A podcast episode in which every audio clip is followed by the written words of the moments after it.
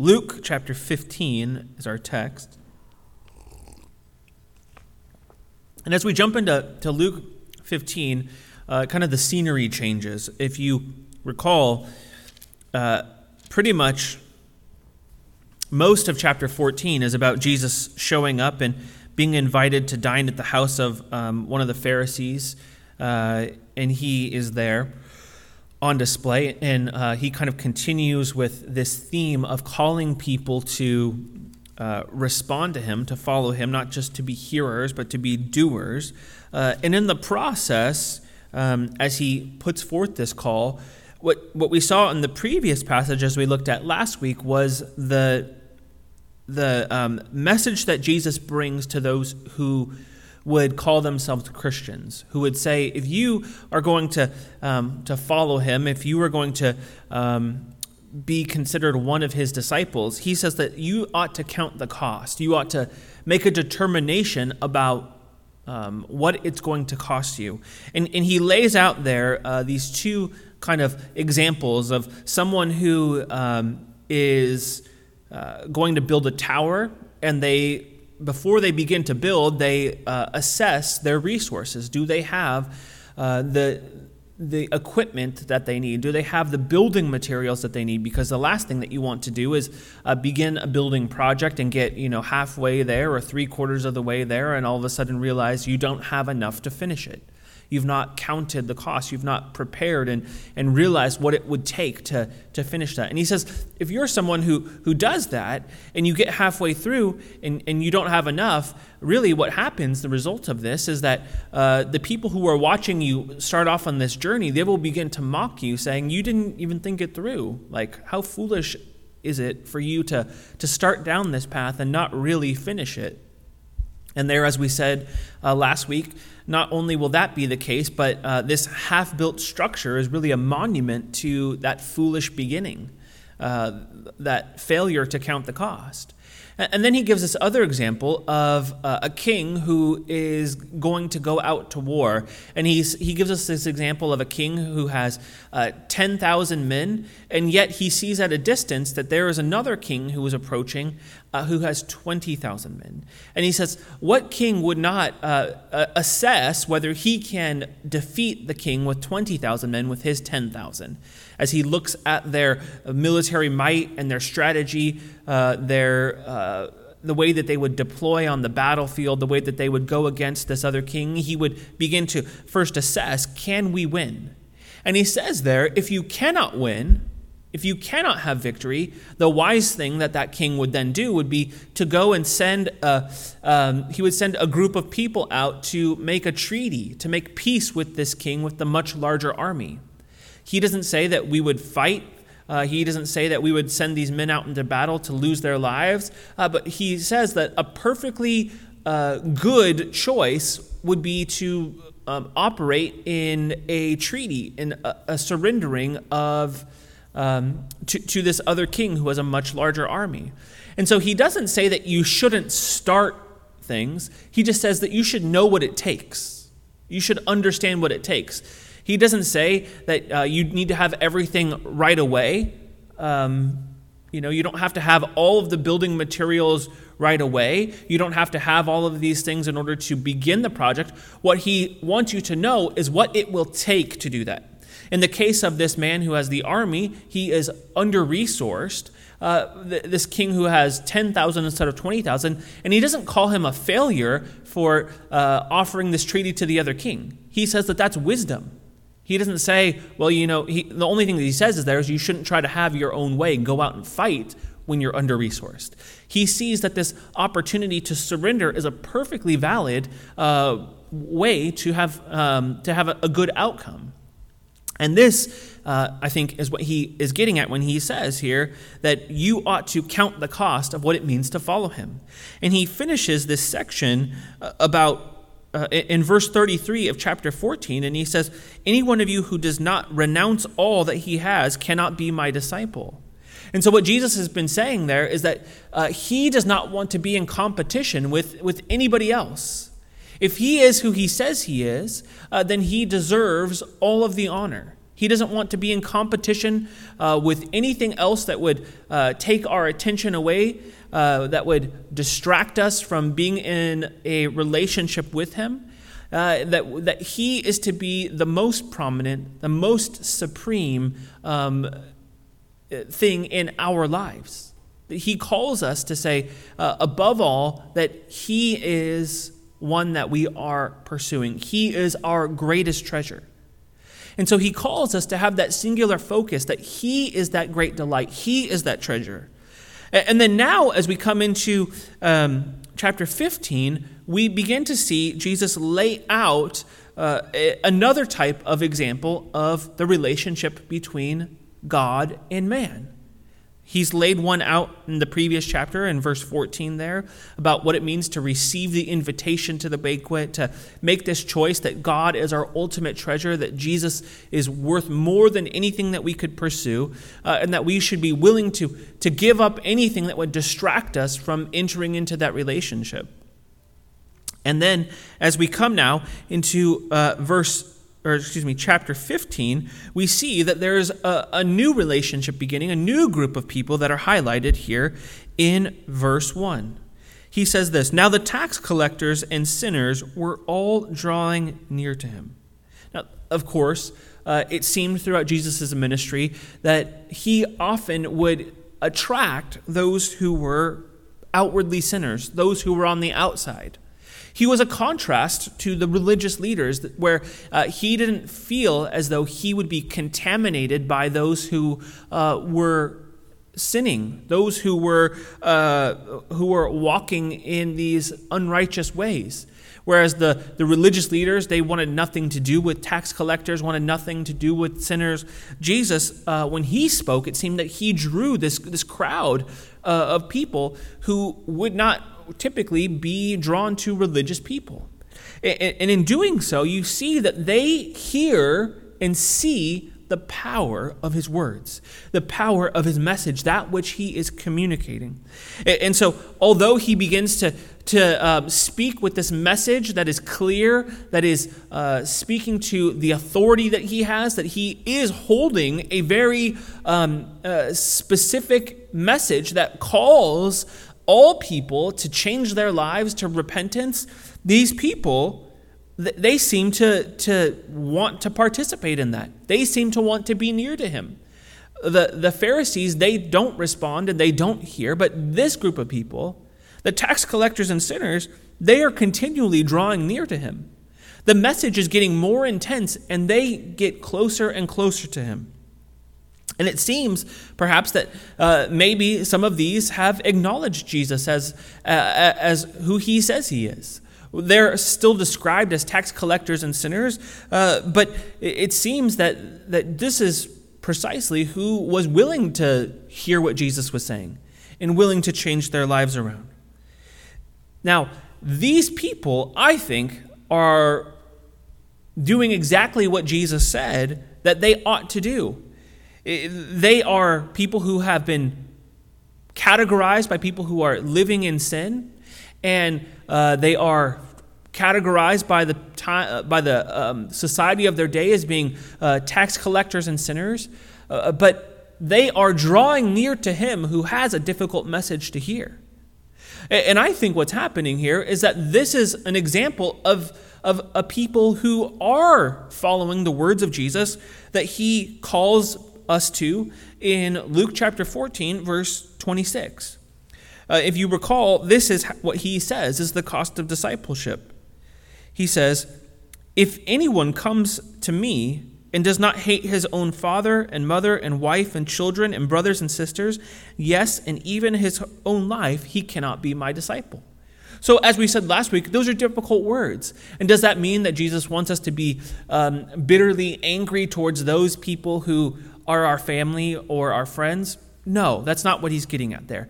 But what he is getting at there when he says that, he says that our affection for him would be so strong, uh, that our love for him would be so intense, that the way that we would uh, interact with other people in these categories father, mother, wife, children, brothers, sisters it would, it would look like hate in comparison. That we would be so, we, our allegiance would be so great to him that uh, these other things would look like we, we hardly care about these other people in contrast to how greatly we care about Jesus.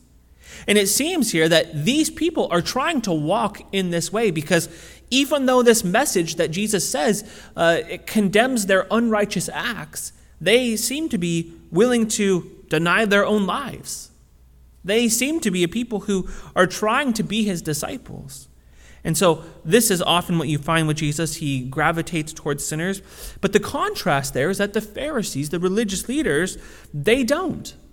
The rulers of the synagogue, the scribes, the masters of the law, we find in verse 2 that they grumble, they complain, they're upset. Here's what they say in verse 2 This man receives sinners and eats with them. So they resent the fact that Jesus is spending time with these people who are sinners, who are tax collectors, who are in their minds that they deem to be unworthy of, uh, of this relationship and with this time. The Pharisees obviously do not show uh, kindness or grace to these people who would have been social outcasts due to uh, the category of their behavior. Um, and so they see that Jesus is operating in a way that would be different than uh, than they would. Now, after this period takes place here, where Jesus is um, in, in, this particular moment, uh, scholars have writings that have been produced by other rabbis of this time. Uh, and so, this, uh, in, in their writings, um, they recorded a particular set of instruction that would have been given to other religious leaders of this time uh, and in this collection of writings, uh, they gave this instruction to others who would be um, in this situation. They say this Let not a man associate with the wicked, not even to bring him to the law. So they put prescription in place, the rabbis, after uh, this incident uh, and a little bit later in time, they put pr- a prescription in place to say if someone is wicked, don't even go near them, not even if you're trying to bring them to righteousness. Just keep your distance. For those people who are wicked, they're on their own, and it's up to them to, to uh, find their own way, to get to uh, the place that they need to be at.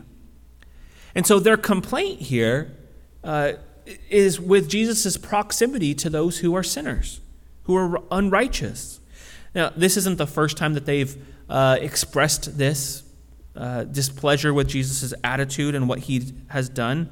If you look all the way back in the Gospel of Luke in chapter 5, uh, we find that when he began to call uh, Matthew, or who uh, at the time then is called Levi, who is a tax collector, uh, he has a feast uh, in chapter 5, and we find that Levi made a great feast in his house in 529, and there was a large company of tax collectors and others reclining at table with them. So Jesus is hanging out at this feast in Levi's house, who was a tax collector. He's eating with other tax collectors. And then we find in verse 30 of chapter 5 the Pharisees and the scribes grumbled at his disciples, saying, Why do you eat and drink with tax collectors and sinners? So they are upset about it all the way back then. Uh, if you look at chapter 7 of Luke's gospel, you find that there is a sinful woman that they don't like him being around. Uh, typically, this is something that they are very upset about. And, for you and I, maybe it's not as um, impactful in this moment of Jesus eating with tax collectors and sinners because it's kind of like, okay, we're, we're just having a meal here. But uh, within this time and within this culture, eating in this way together would have been particularly irritating to the religious leaders because what it meant and what it suggested to them was that um, we are associated together, we are friendly, that we have a relationship, that um, I am willing to receive you and to, to have fellowship with you. And, and, and so this would have been a particularly uh, irritating situation. Uh, obviously, this is the case because uh, back in chapter 14, if you recall, Jesus gives this parable of, of the, the great banquet there. And, and, in the process of explaining this, this wonderful feast, he makes it clear that he's interested in extending an invitation to those who are social outcasts. He extends those to uh, the invitations to the lame, to the blind, to the, uh, to the poor. He is more interested in, in those who respond to God's invitation than he is in those who ignore it. And so, in this particular instance, as the Pharisees are upset about this, Jesus is willing to welcome those who are tax collectors and sinners. And so they grumble, they complain. And then Jesus says, okay, let's deal with the situation. He presses in and speaks to them of a parable that we find in verse 3. So he told them a parable, and he said this What man of you, having a hundred sheep, if he has lost one of them, does not leave the 99 in the open country and go after the one that is lost until he finds it. So he poses this parable of this man, a shepherd, um, who would have uh, hundred sheep. This is about like a, a, like a middle amount of sheep, right? It's not like a, an extremely wealthy person, but it's not a poor person by any means. Uh, it's just somebody who has enough um, and, and here, a shepherd would be out in the fields and letting the sheep graze. And, and as uh, dusk came, he would begin to gather the sheep and would count them uh, to make sure that he had every uh, sheep that went out with him, and before putting them into kind of their uh, pen for the night. Uh, and, and in this particular story, as he's counting them, he comes up one short. And so he launches out into what would be a pretty typical search to find uh, this single sheep. He leaves the 99 kind of in this uh, pen area, probably with uh, somebody else, to go off and, and look for this missing sheep. And the lost sheep, Jesus is indicating for us, receives special attention over those who are safe and sound. He goes off to find that one sheep that is missing, that is lost. It gets extra attention precisely because it is lost. And then we find in verse 5 the result. The search proves fruitful. Here's how he goes on in verse 5 When he has found it, he lays it on his shoulders, rejoicing. So the shepherd goes out, he searches high and low, he looks in every area, he finally locates this sheep and he picks him up and he puts him on his shoulders and carries him home. He takes care of this particular animal and brings him back to the flock. He cares for this particular sheep. He goes out and finds that which is, is lost. And as he says this, of course, this would have uh, been a clear allusion to uh, their practical lives uh, that they were very familiar with, with these practices at this time, but it's also an allusion to the scriptures. He's speaking to the masters of the scriptures. In Isaiah chapter 40, verse 11, he speaks this way. Uh, God, uh, or he cites kind of this in, in a roundabout way, citing God's care. He will tend his flock like a shepherd. He will gather the lambs in his arms, he will carry them in his bosom, and gently lead those that are with young. So it is said of God that he is going out and he's going to gather uh, and care for his flock. He's going to be a shepherd who will watch over this flock faithfully. And he's going to take up those defenseless lambs, the, uh, the weak lambs, right? It's the, it's the most young of the sheep it's the most inexperienced there, and he's going to carry this himself close to his heart. He's going to carry them in his bosom, and he's going to gently lead those with young. He's going to walk them in.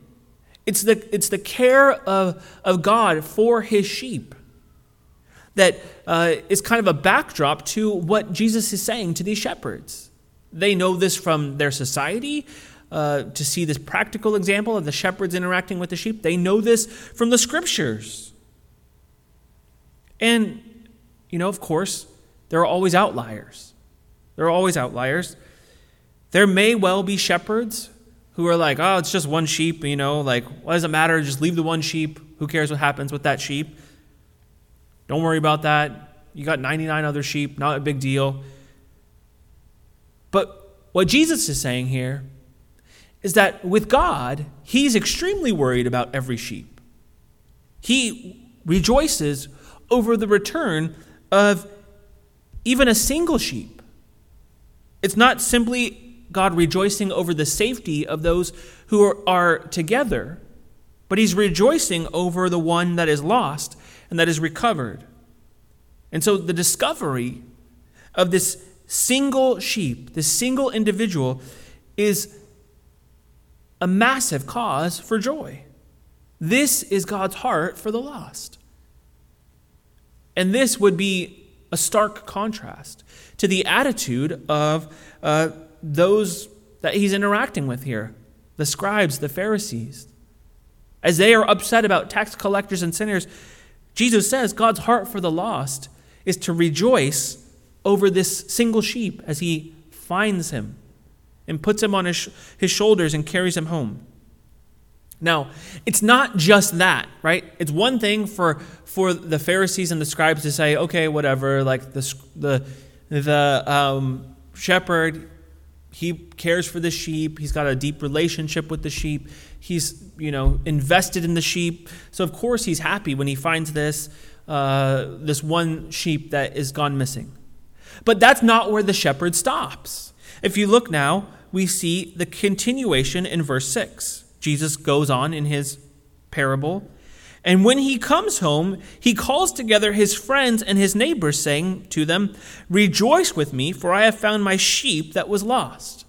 So the shepherd, he doesn't just rejoice privately. He doesn't just say, This is my sheep that I lost, and I'm just so excited that I found it. He calls together everybody for a big party to rejoice together. His expectation is that his friends and his neighbors, they're going to have the same excitement, the same joy over his um, lost sheep that was found, over the discovery of the sheep. The expectation is that the shepherd wants his, his, those who are closest to him to have this same type of joy. Of course, he is alluding here to a great celebration at the recovery of one lost sinner. He says so in uh, verse 7 Just so, I tell you, there will be more joy in heaven over one sinner who repents than over 99 righteous persons who need no repentance.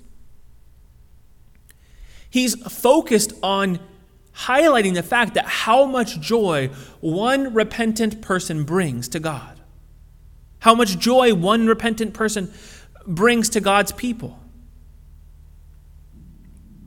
How excited that, that we ought to be at one person who reorders and changes their life around.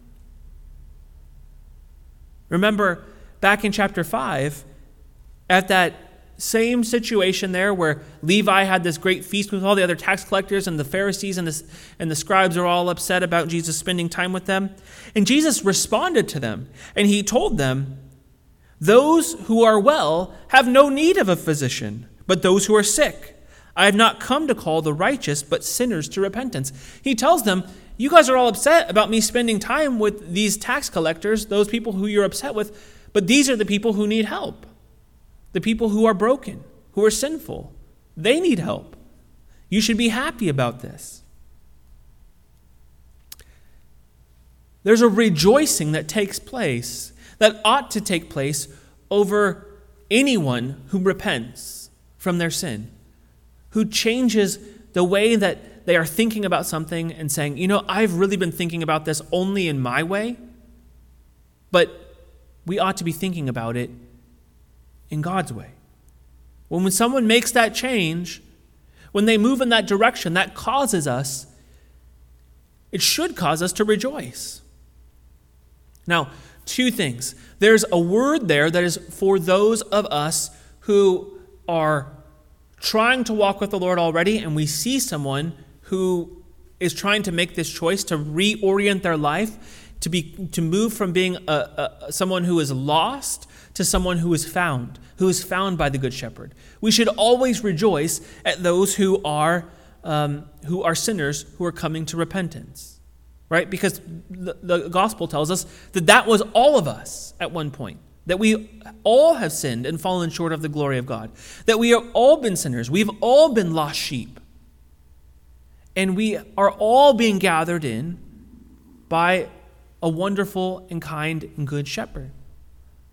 But then there are those of us who are the lost sheep, and a lot of times the thing that keeps us lost is that we're worried about what all the other sheep are going to think about us we're like, man, like I don't want to like change or repent or say I was wrong or say that I was weak or say like, you know, like I went and got lost. I did something stupid and I went out there and I got lost and I fell off a cliff and I got all injured because we want to pretend that we're strong.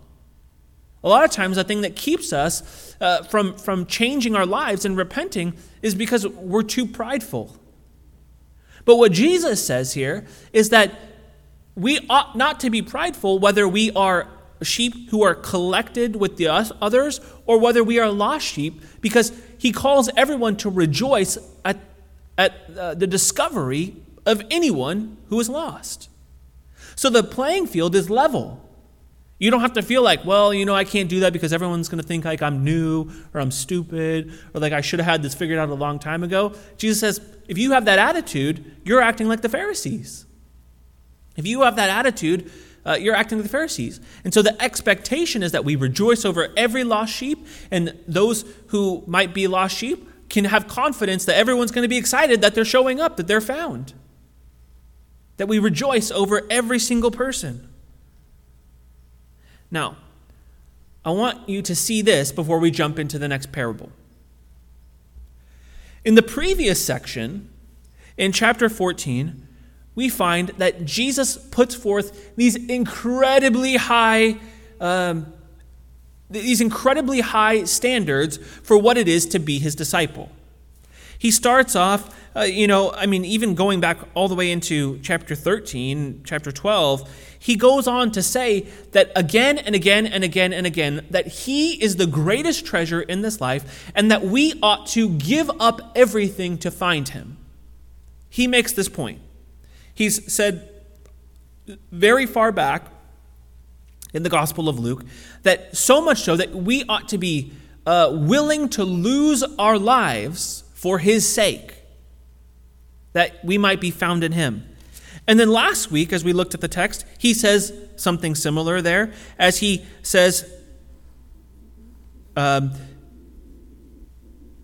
right, if, if you must be willing to, to give up all things father, mother, wife, children, brothers, sisters, even your own life. He puts this incredibly high cost out and he says, That is what I'm worth. I'm worth more than all of those things. You must be willing to, to say that I am supreme above all else. An incredibly high cost, right? That's what, that's what he's getting at here. But then I want you to see this. As we move into chapter 15, he doesn't just say, well, you know, like the Pharisees were expecting, if you really want to follow him, you got to figure it out on your own. As we come into chapter 15, the highlight of this opening section is that we are worth incredibly, like so incredibly much to him that he leaves the 99 to go out and find the one. He doesn't just say that you have to give up everything to follow me. He says, I'm willing to, to leave the 99 and to go find the one. You're so precious to me you're so important to me that I'm going to, to, to leave the safety. I'm going to head out and to discover you. You are my treasure, is what Jesus is getting at. And so while we make him our treasure, he promises to go and find us, to discover us, to pursue us. And so it's not this disproportionate thing where it's like, oh, everything's on us. No, as you come to find out, well, there's way more on him. He goes way further than, than we are asked to go. We're asked to go just a, a minuscule amount compared to the distance that he goes. Chapter 14 is about the cost of discipleship, and our pursuit of God. But as we come into 15, we see that this is about God's pursuit of people. He's coming after us. Jesus descends now into a second parable in verse 8. Or what woman, having ten silver coins, if she loses one coin, does not light a lamp and sweep the house and seek diligently until she finds it? So here's the deal, right? This is lady, she's got a house, she's missing a, a silver coin, she's got 10, she's missing one. Basically, the idea is this this is kind of a, uh, uh, like a a woman who has kind of a modest sum of money, one coin equals one day's worth of, of, of, work, right? So she loses one, she's got 10, she loses one, it's one day's worth of work. It's not like the worst. This is not the best situation, right? No one's sad about losing like one day of pay out of 10 days.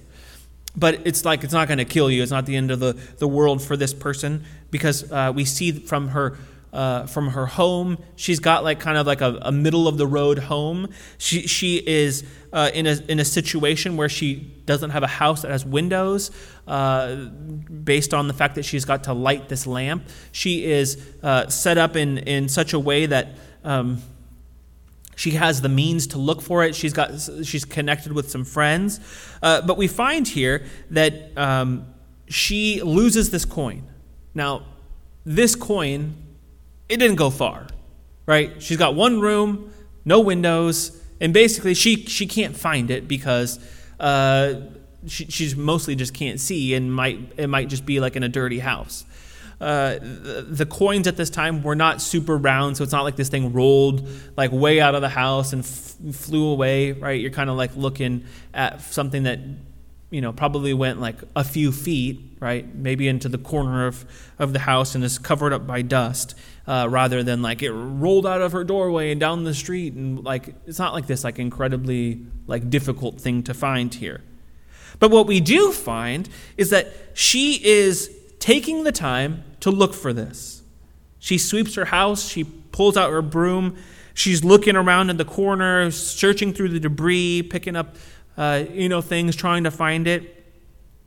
We find in verse 9, when she found it, she calls together her friends and neighbors, saying, Rejoice with me, for I have found the coin that I had lost.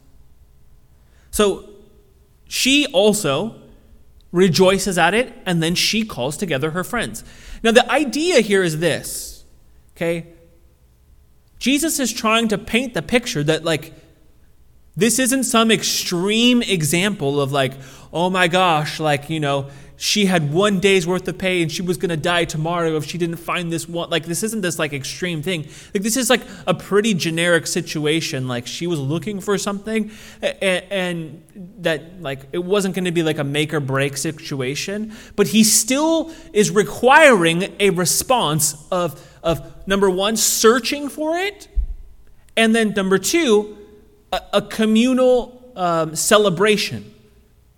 You can't just be like, well, you know, that person, like, they, they weren't really like their life wasn't like totally out of control so we don't really have to like be excited about this one. This person like they, they you know it wasn't like a really wild like person who came to Christ. Like they were like you know probably born into a home and both parents were Christians and like they like raised them in the faith and like all of a sudden that person like kind of decided and like that they were going to walk with Jesus for the first time as their own. Jesus says that is a totally worthy uh, moment of celebration just as much as you would find the extreme in the other way. Nothing is boring to Jesus. Nothing is boring about sinners coming to repentance he doesn't leave it to us to uh, have these different levels and categories of like who's worthy and who's not. There is rejoicing even in this. And so he tells the Pharisees, this lady, she rejoices. She calls her friends and neighbors and she says, Rejoice with me, for I have found the coin that I had lost. And so there he's implying to the Pharisees that you also ought to rejoice over the salvation of the tax collectors and sinners.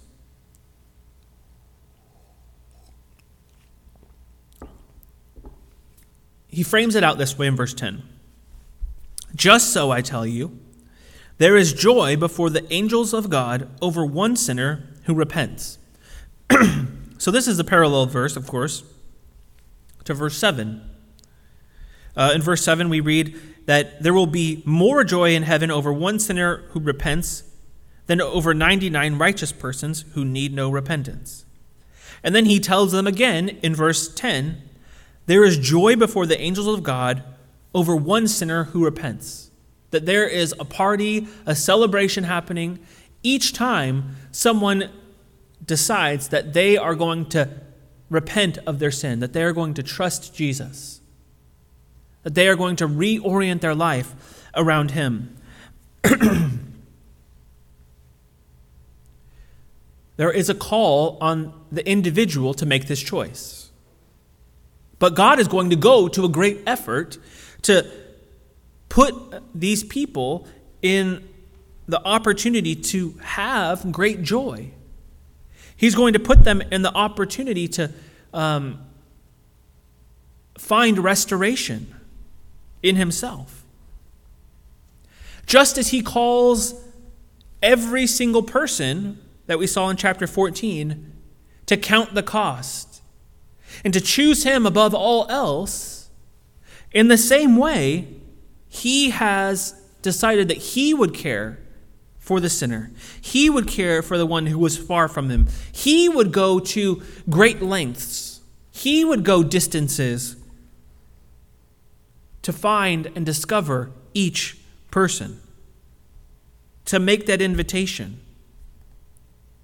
Obviously, the Pharisees weren't doing their job. As Israel's leaders, they were intended to uh, lead God's people into a relationship with Him, to call them to repentance, to uh, do the work of connecting the dots from God's heart for the lost and making a way for them to repent and to change their lives. They were supposed to do this work. The book of Ezekiel includes this description in kind of an, an extended metaphor um, as the people of Israel are described as a flock of sheep. And they are given this, this description of unfaithful shepherds. It seems that this would be um, analogous to what's happening here. But we find that God Himself will raise up a faithful shepherd in the stead of these unfaithful shepherds. If you look at Ezekiel chapter 34, you find this written The word of the Lord came to me, Son of man, prophesy against the shepherds of Israel.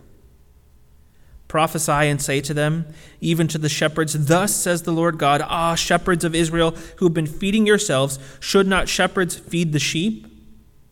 That's a legit question there. That's like your job. It's your only job. Like, feed the sheep, take care of the sheep. He says, You eat the fat, you clothe yourselves with the wool, you slaughter the fat ones, but you do not feed the sheep.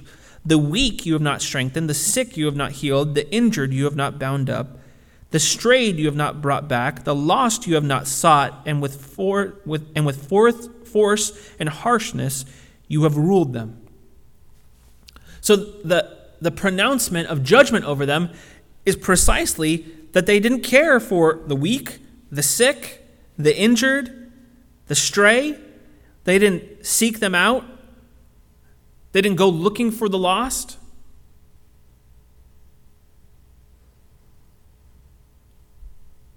There's a word of judgment that's being delivered over them. And then he goes on in verse 7 Therefore, you shepherds, hear the word of the Lord. As, the, as I live, declares the Lord God, surely because my sheep have become a prey, and sheep have become a food for all the wild beasts, since there was no shepherd, and because my shepherds have not searched for my sheep, but the shepherds have fed themselves and have have not fed my sheep. Therefore, you shepherds, hear the word of the Lord. Thus says the Lord God Behold, I am against the shepherds, and I will require my sheep at their hand, and will put a stop to their feeding the sheep. No longer shall the shepherds feed themselves.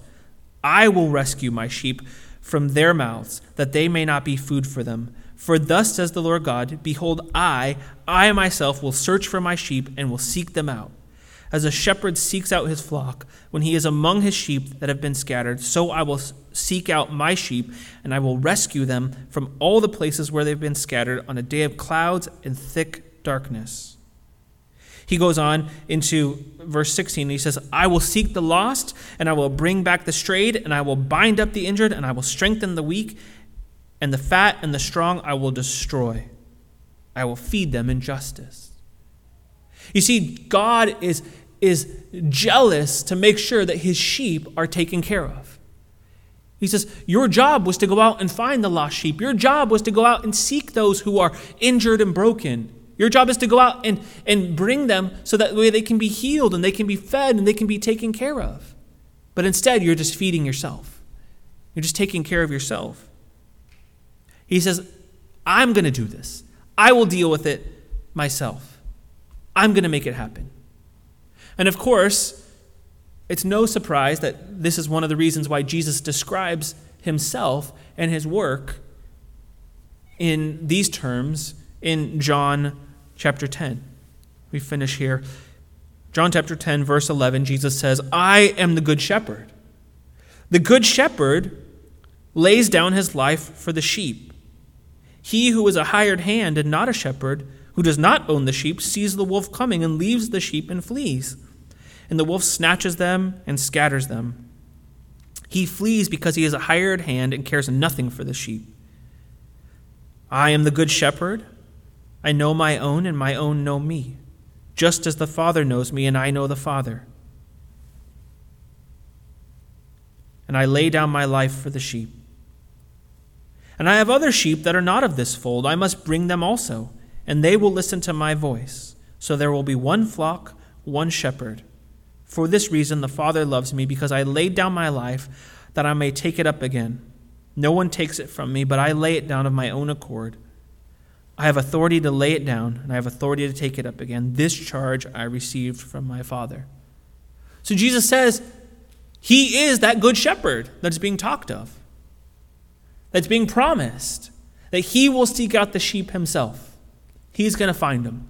And he is going to uh, locate every sheep. He's going to bind them up. He's going to heal the injured. He will go out and do it. And so while he is that good shepherd that's going out to seek his sheep, we see that in contrast to the call for us to be the sheep that are willing to hear the voice of the shepherd and to respond.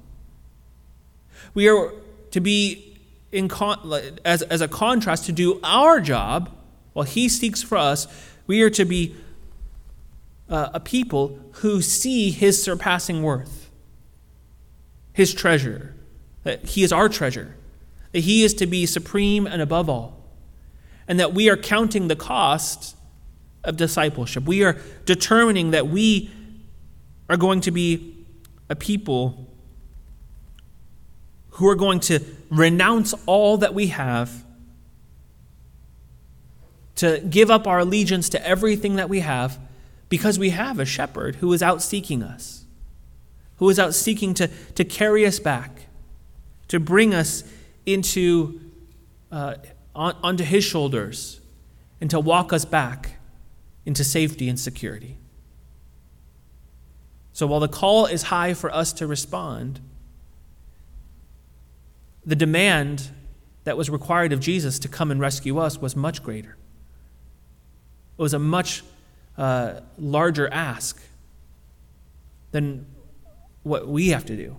He had to give up his life, he had to lay down his life for the sheep so that we might have entrance into his family.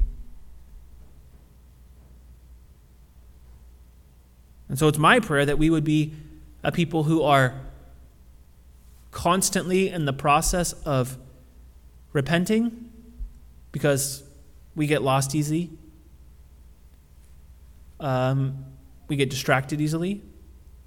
And, it, and repenting is not something you only do one time.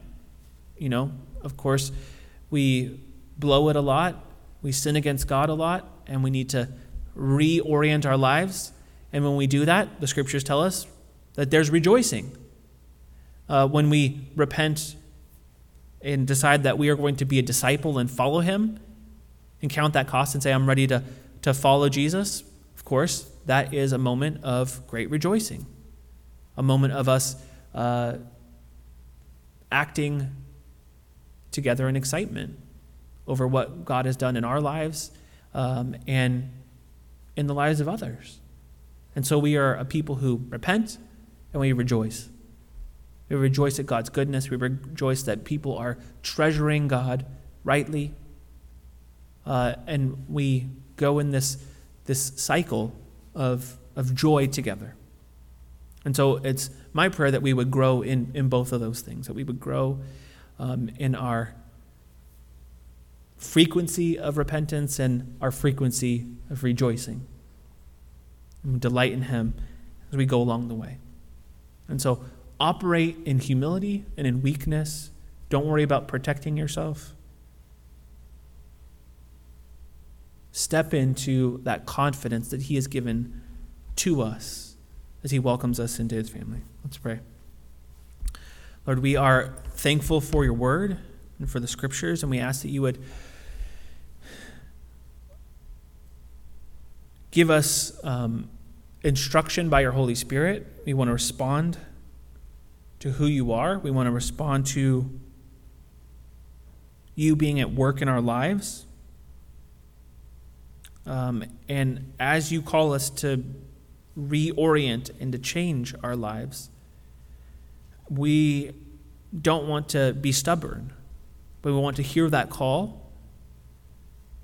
We want to see that you have gone to great lengths to rescue and save us, and, and we want to respond and say thank you. Uh, and so, work in our hearts this morning as we repent of sin, as we again recommit to walking with you as we um, operate as in moments of worship as we rejoice over what you've done and what you've accomplished. And we need your help. We need your help to do it because sometimes we're a little bit stubborn and sometimes we don't we don't really want to deal with reality, um, but but we need your help, and so we want to rejoice um, over what you've done.